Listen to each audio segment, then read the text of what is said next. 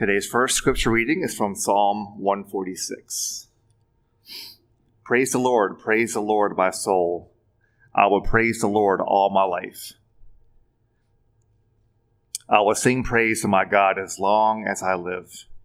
Blessed are those who help, whose help is the God of Jacob, whose hope is in the Lord their God. He is the maker of heaven and earth, the sea and everything in them. He remains faithful forever. He upholds the cause of the oppressed and gives food to the hungry. The Lord sets prisoners free. The Lord gives sight to the blind. The Lord lifts up those who are bowed down. The Lord loves the righteous. The Lord watches over the foreigner and sustains the fatherless and the widow, but he frustrates the ways of the wicked. The Lord reigns forever, your God, O Zion, for all generations. Praise the Lord. Today's scripture reading is from Mark 7. The Pharisees and some of the teachers of the law who had come from Jerusalem gathered around Jesus and saw some of his disciples eating food with hands that were defiled, that is, unwashed.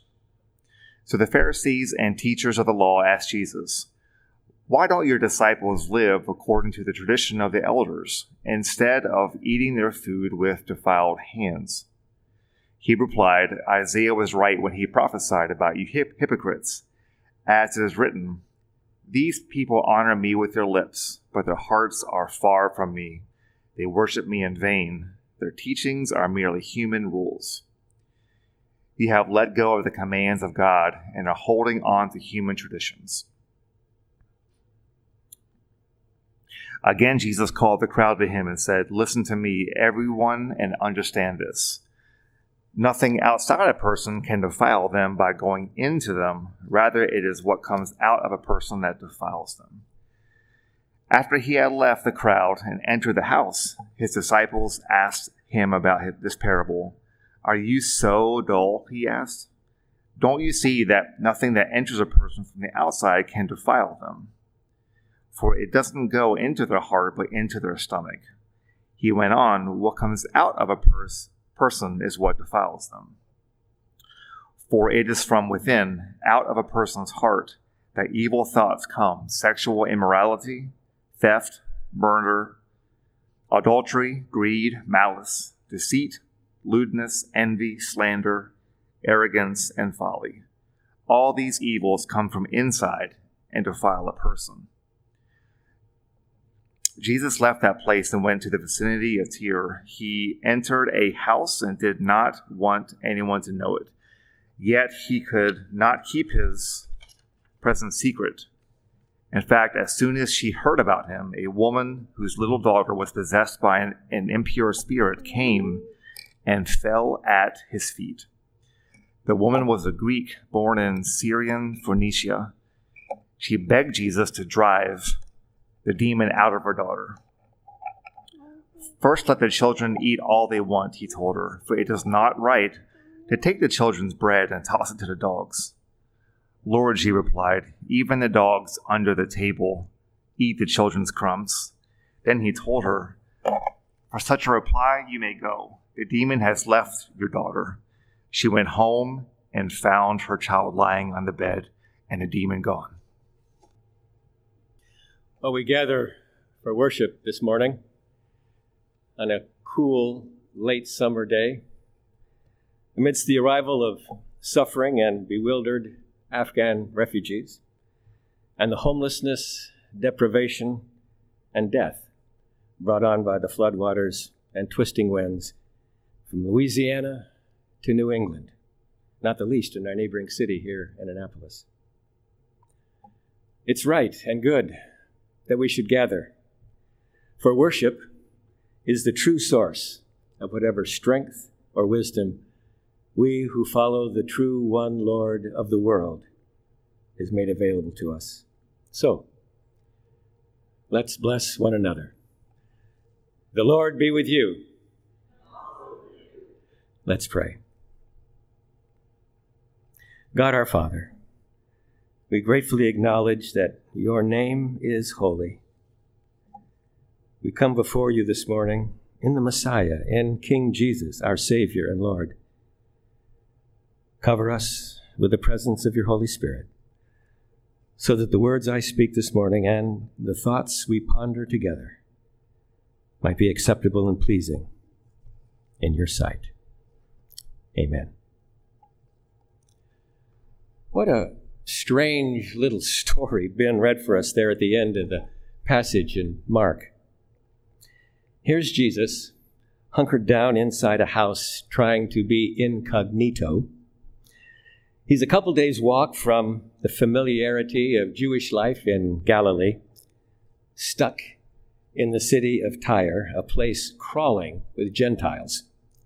And despite the best efforts to keep Jesus in a secure, undisclosed location, a Gentile woman comes calling. Now, Mark calls her Greek, which was a first century Jewish way of saying she wasn't Jewish. We could also say she was a Canaanite woman from Phoenicia in Syria. Well, somehow, this woman found out that Jesus was staying at this particular house so much for being secure and undisclosed. And she comes, despite being a Gentile, despite being a woman, to ask this Jewish prophet, teacher, miracle worker, to heal her desperately ill daughter. Well, where's her husband? Well, the fact that she comes alone probably indicates that she's a single mom. And you know how single moms were seen and treated in the first century? Unless she's part of a large and rich household, she's invisible.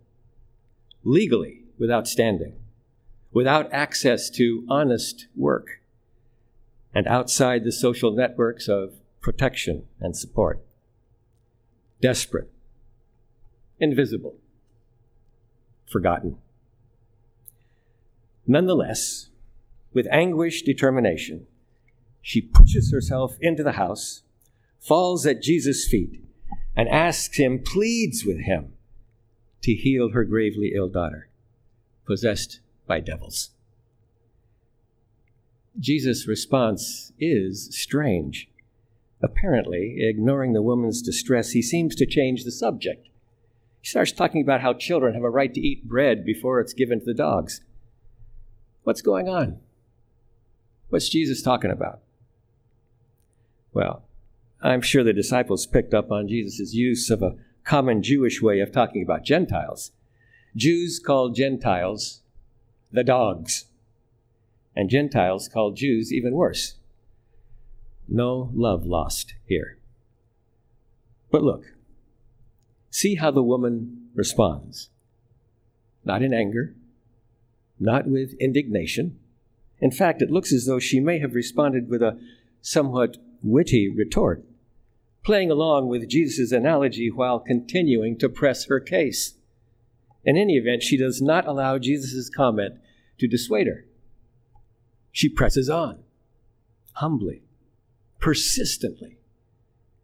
Jesus obviously sees in her reply an abiding trust, a tenacious faith in the power to heal her daughter, faith in the fact that Jesus is who he seems to be a Jewish prophet who'd come with a transformative message with the power to put things right, to restore, to heal. In short, a prophet who has the goods to deliver transformative justice for the weak, the outcast, and the forgotten. Acknowledging her trust, her faith in who he is, Jesus sends her on her way with a promise of healing for her daughter. Now, do you remember how the story ends? The woman doesn't doubt Jesus can heal her daughter even without seeing her or touching her or praying over her. She simply takes Jesus at his word, leaves the house, returns home to find her daughter healed. Okay. Is this strange little story really about God's transforming justice? Well, I think it is, but maybe not in the way we first expect. Last week, Matt gave a great sermon on God's transformative justice. If you are not here last week or haven't yet seen or heard it, I urge you to go to wcfchurch.org/sermons and listen in. In his sermon, The Word is a Mirror, Matt helps us see how God's transforming justice expresses God's very character and challenges us both in our personal and in our public lives, calling for both individual and societal transformation. What today's lectionary reading did for me was to open me to the reality that God's transforming justice is defined within the gospel story God is telling, the good news of the inaugurated kingdom of his Son. Today's lectionary readings confronted me with this question Where are you in God's unfolding gospel story, Jerry?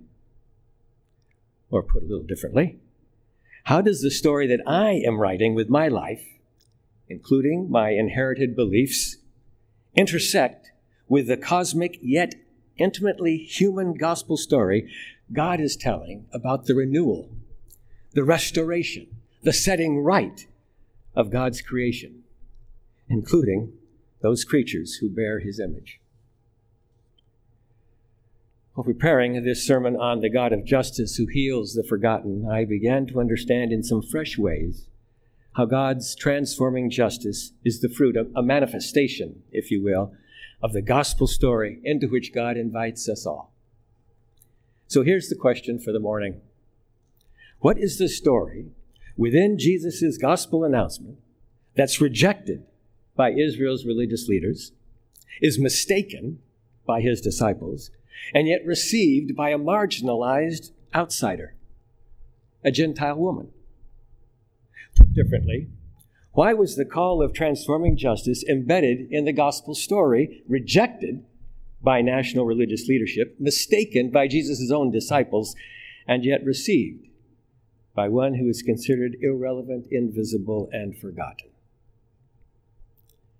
Well, to address that question, we're going to have to see this strange story within the larger context of Mark 7. So, first, transforming justice rejected. One of the difficulties with Mark 7 is that unless you're inside the first century Jewish world, it's hard to get the point. At the beginning of Mark's gospel, he writes that Jesus is the Messiah, the Son of God. Then he designs the rest of the book to help readers understand Jesus as the Messianic King by showing the amazing things that Jesus says and does, as well as how people responded to him. Some reject Jesus' true identity, others mistake who he is, and some, some believe who he is that he says he is. And we find all three things in Mark 7. Now, up until chapter 7, Mark has been telling stories of Jesus' miraculous healings.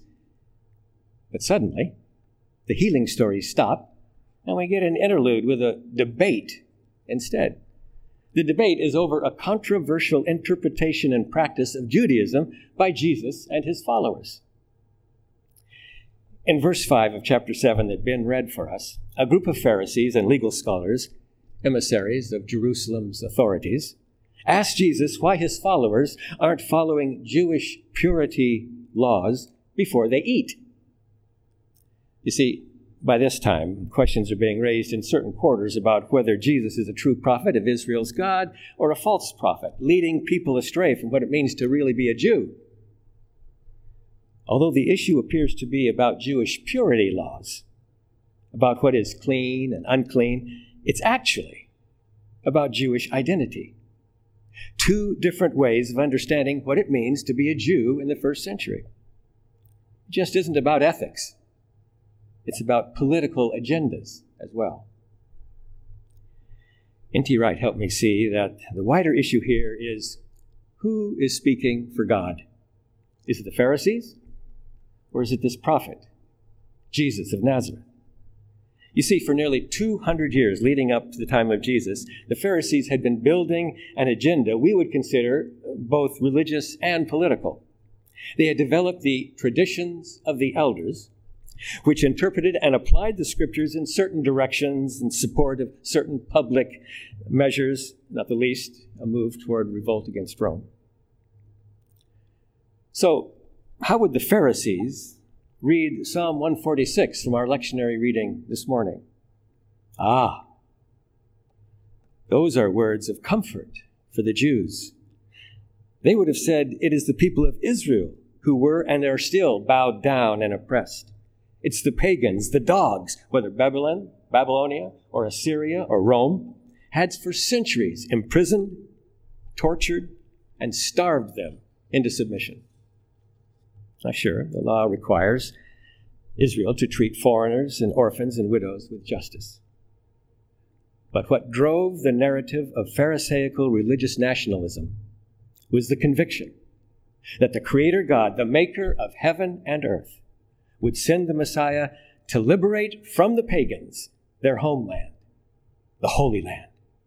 He would destroy the Romans and vindicate the people of Israel by subduing all nations who would then pay tribute to Zion, to Jerusalem, to the whole city. Biblical purity were applied in the same way. Messiah and liberation would come only if Israel purified herself according to the traditions of the elders. Hardline Pharisees urged the people to show that they were true Jews, loyal to the law, loyal to the land, by religiously following these traditions. Now, Jesus, on the other hand, urged the people to join a kingdom movement that challenged the entire Pharisaic project. If the kingdom was indeed coming in the work Jesus was doing, by healing, by feasting with outcasts, by rolling back the injustices of the kingdom of darkness, then the way the Pharisaic traditions of the elders interpreted Psalm 146 was quite simply the wrong way.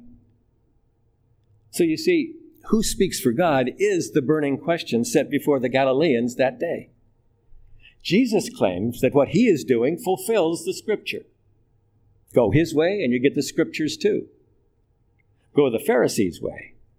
And even though it supposedly is the basis of their tradition, you undermine Scripture and eventually lose it.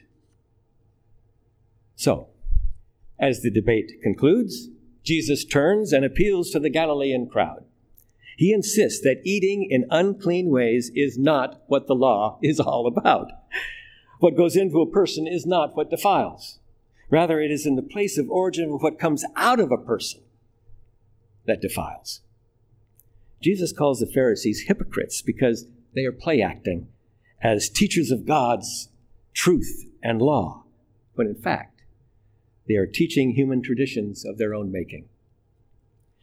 Now, Jesus challenges their ethics, their moral practices, but in so doing, he is undermining their whole edifice dare I say, undermining their entire religious national ideology of what it means to be a true Jew, what it means to be included in the coming renewed Israel of God.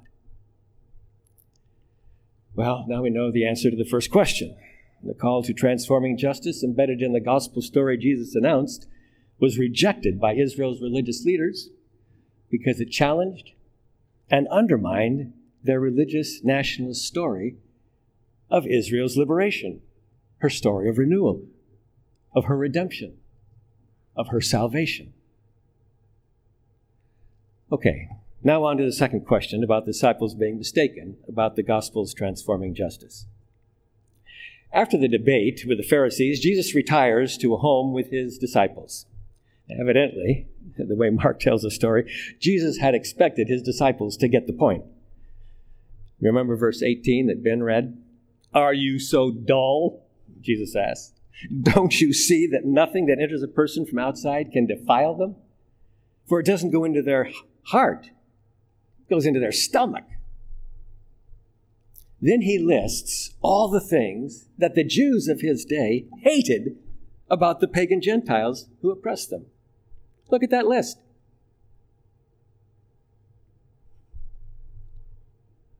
I dare say includes things we Christians find deplorable about the late modern society around us today. And Jesus, of course, nails the source. The defiled life issues from the human heart. Ouch. I know from my own lived experience, and I suspect you do too, how the heart can be so deceitful. Back in the house, Jesus had to explain to his disciples, just as he did earlier in Mark 4 with the parable of the sower, that he wasn't talking about physical things that come out of people. Such things as food are irrelevant to the purposes of purity. He's talking about things that come out of the heart. Sitting there with his disciples, Jesus gently yet firmly indicates the purity laws point to the real need humans have for a deeper purity, a purity of motive. Those who get stuck on regulations about food are quite literally missing the heart of the matter. By focusing on outward purity, they are avoiding the much deeper challenge of the gospel narrative the challenge to the human heart. Now, let's not make the mistake the disciples do about what Jesus is saying here. Although they are convinced Jesus is the Messiah, they, like the Pharisees, still mistakenly put Jesus' gospel announcement somewhere within the narrative of Israel's religious nationalism. So, today, in the same way, let's not us be guilty of stuffing the gospel into our late modern way of say, separating the spiritual life, which is high and good, uh, from the physical world, which is low and bad as Lesslie Newbigin, Dallas Willard, Jenell Paris, N.T. Wright have helped me see, Jesus is in fact precisely not saying that external and physical things are irrelevant or bad, and that internal or spiritual things are good. In other words, he is not saying that if I learn to listen to what my heart is truly telling me, if I get in touch with my deepest longings and desires, I will discover my real identity and thereby discover happiness and fulfillment. No. What Jesus appears to be insisting is that good and bad external physical actions come from internal and spiritual sources. The physical and the spiritual are intimately intertwined. Therefore, the poisoned wells of human motivation are the real problem to which the purity laws are pointing. Well, reading the gospel story in this way, I came to see personally to what the purity laws were pointing for me. Namely, getting in touch with the feelings that are there in my heart does not mean those desires are therefore validated. On the contrary, it means I have a problem. And that problem runs right through me. Interestingly, Jesus does not at this stage explain to his disciples what the cure is to the disease within the human heart. Later in Mark 10, the gospel narrative clearly leads us to this point. Jesus is offering a cure to the problem of the human heart. But remember, Jesus does not set aside the purity laws. He says he came to fulfill them. You see, the gospel narrative claims that what happened in Jesus brought the old scriptures, the entire covenant with Israel, to a new completion, a new fulfillment. The scriptures spoke of purity and set up codes pointing to it. Jesus offers the reality. Now, when you arrive at your destination, you don't need signposts anymore. Not because they were worthless, but precisely because they were correct. So, what does this all have to do with transformative justice? Well, within the gospel narrative, the motive for true transformative justice is the renewed human heart. The motive for true transformative justice is the renewed human heart. The church early on, from Pentecost onward, began to believe and to behave in ways under the purifying presence and power of the Spirit that reflected the scriptural call to justice. The law of the covenant was now seen afresh as the law of love. The Holy Land of Messiah's reign was now seen anew to encompass all the nations, beginning in Jerusalem and in all Judea and Samaria and to the ends of the earth. So the redeemed people of God, the renewed Israel, vindicated by the death and the resurrection of the Messiah, are commissioned to disciple all peoples to live like Jesus in obedience to what he taught. Yeah. The one who holds sway over heaven and earth, who holds the unfolding story of the spiritual world and the physical world together, directs us, citizens of his kingdom, subjects of his law of love, to live into the personal and public transformative justice in the power of the Spirit to the glory of God the Father. Well, how might we at WCF begin to live like this? How might our response to the needs of Afghan refugees and American families devastated by deadly floodwaters be the work of true transformative justice? How might the forming of our hearts shape the quality and the sustaining power of our response as we step into our responsibilities of setting things right, of seeing justice done? Well, one suggestion I have might be to come and see what's God's Spirit might have for us at the WCF retreat with Kathy Gathro and Jeannie Herbert. You know, we try so hard to please God, striving to do good works, to affirm our identity as real Christians by living upright lives, by working at justice for marginalized souls, by seeking some for Christ. Perhaps we need to know what it means to drop our oars and catch the wind. To stop striving to win God's approval for who we are and what we do, and start moving along with the wind of the Spirit at our back. Finally, question three is about how the Syrophoenician woman received the gospel's story of transforming justice. I've now come to see, and I hope we can all recognize, that the strange incident with the Syrophoenician woman is really an explosive political kind of event. It's much more than simply an occurrence that documents Jesus' religious miracle working credentials as God's Son. We heard Mark recounting how Jesus challenges the Pharisees by declaring a new view of clean and unclean. And now, Here's a little girl with uncleanness. It seems to me Mark deliberately tells this story as a climax to Jesus' teaching on Jewish identity. Jesus' clean and unclean teaching undermined the centuries old dividing walls that the Jews had erected around their own identity, crucially distinguishing themselves from the despised Gentiles the dogs. And now, in a decidedly Gentile town, trying to low lie, uh, lie low for a while, Jesus stood in a miracle what he had just done with his teaching. He enacts, he embodies his teaching. The time for the ingathering of the Gentiles, of all the nations, will begin with Jesus' gospel announcement. I think this helps explain the odd exchange between Jesus and the woman. Though urgent and desperate on the woman's part, it nevertheless has the sound, uh, to me, of tit for tat banter. Notice how the woman accepts the indirect insult and then shrewdly turns it to her own advantage. I must mention at this point that some feminist theologians argue that the woman's clever response helped Jesus change his own Jewish outlook on foreigners in general and women in particular.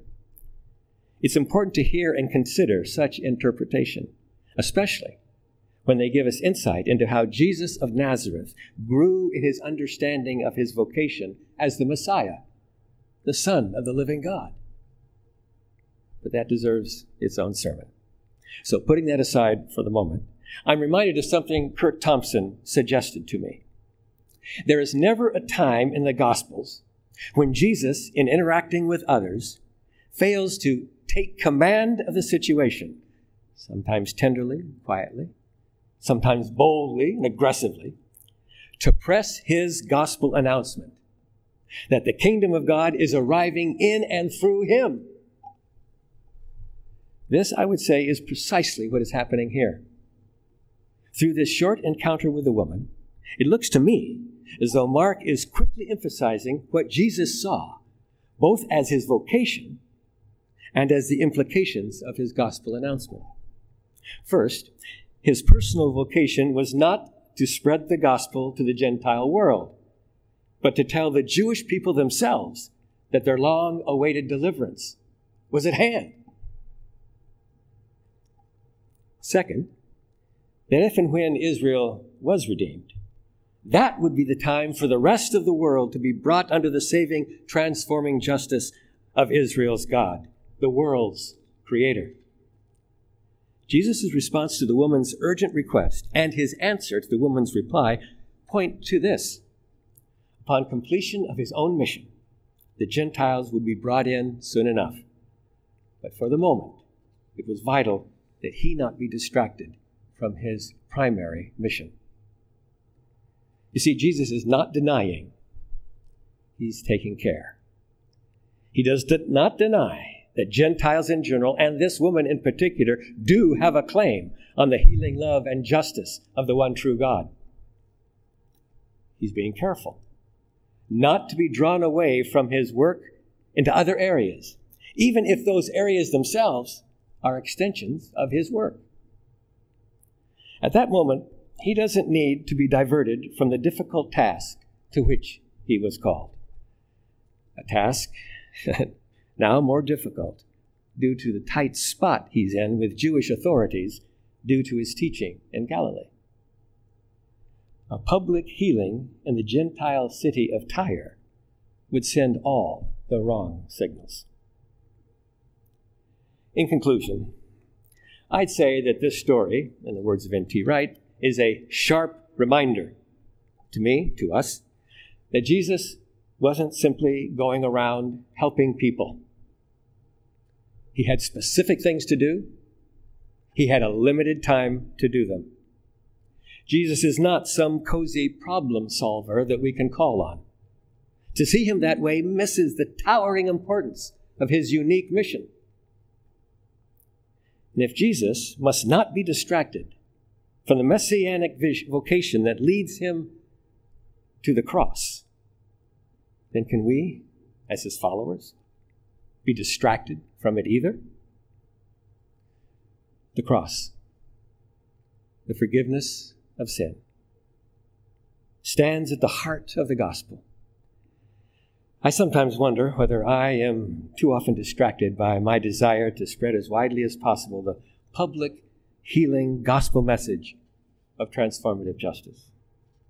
And I wonder is WCF distracted? Sin and redemption are at the heart of the gospel's healing message. Perhaps we need, from time to time, to consider whether that admittedly God given desire to work for peace and justice might too often distract us from the sin and redemption part of transforming justice. So I close with some questions that have bugged me as I worked on this sermon. Are we rejecting transforming justice? Are we upset that God's transforming justice doesn't match up with our religious identities? Am I, are we, like the Pharisees, dismissing the troubling personal ethical implications of Jesus' kingdom announcement because they don't quite fit nicely into my religious group's identity as progressive or as peacemakers or as justice seekers? Is WCF talking about personal sin? A lot less satisfying than being an activist congregation or being part of a welcoming congregation with dynamic outreach. Are we mistaking transforming justice? Are we confused that God's transforming justice doesn't vindicate our expectations of who we are?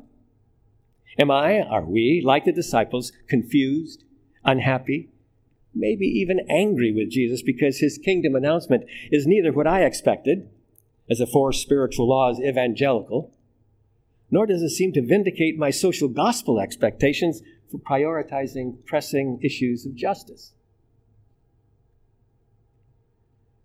Or knowing that our hope is in the Lord, will we keep our eyes on Him and receive His transforming justice?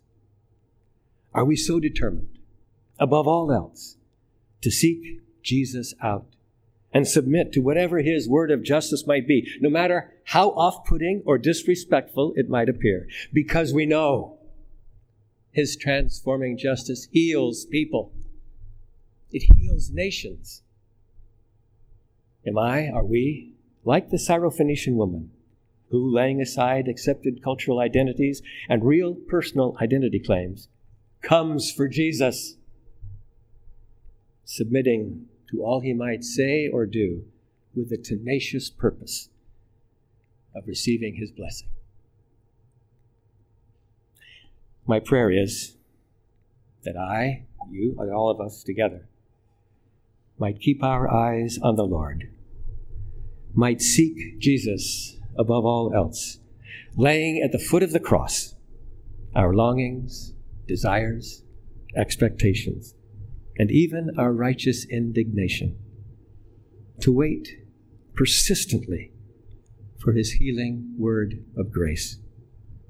That we, as a community of Jesus followers, might become a vital signpost of God's promised personal and public transforming justice, which will be fully revealed in the coming new heavens and new earth.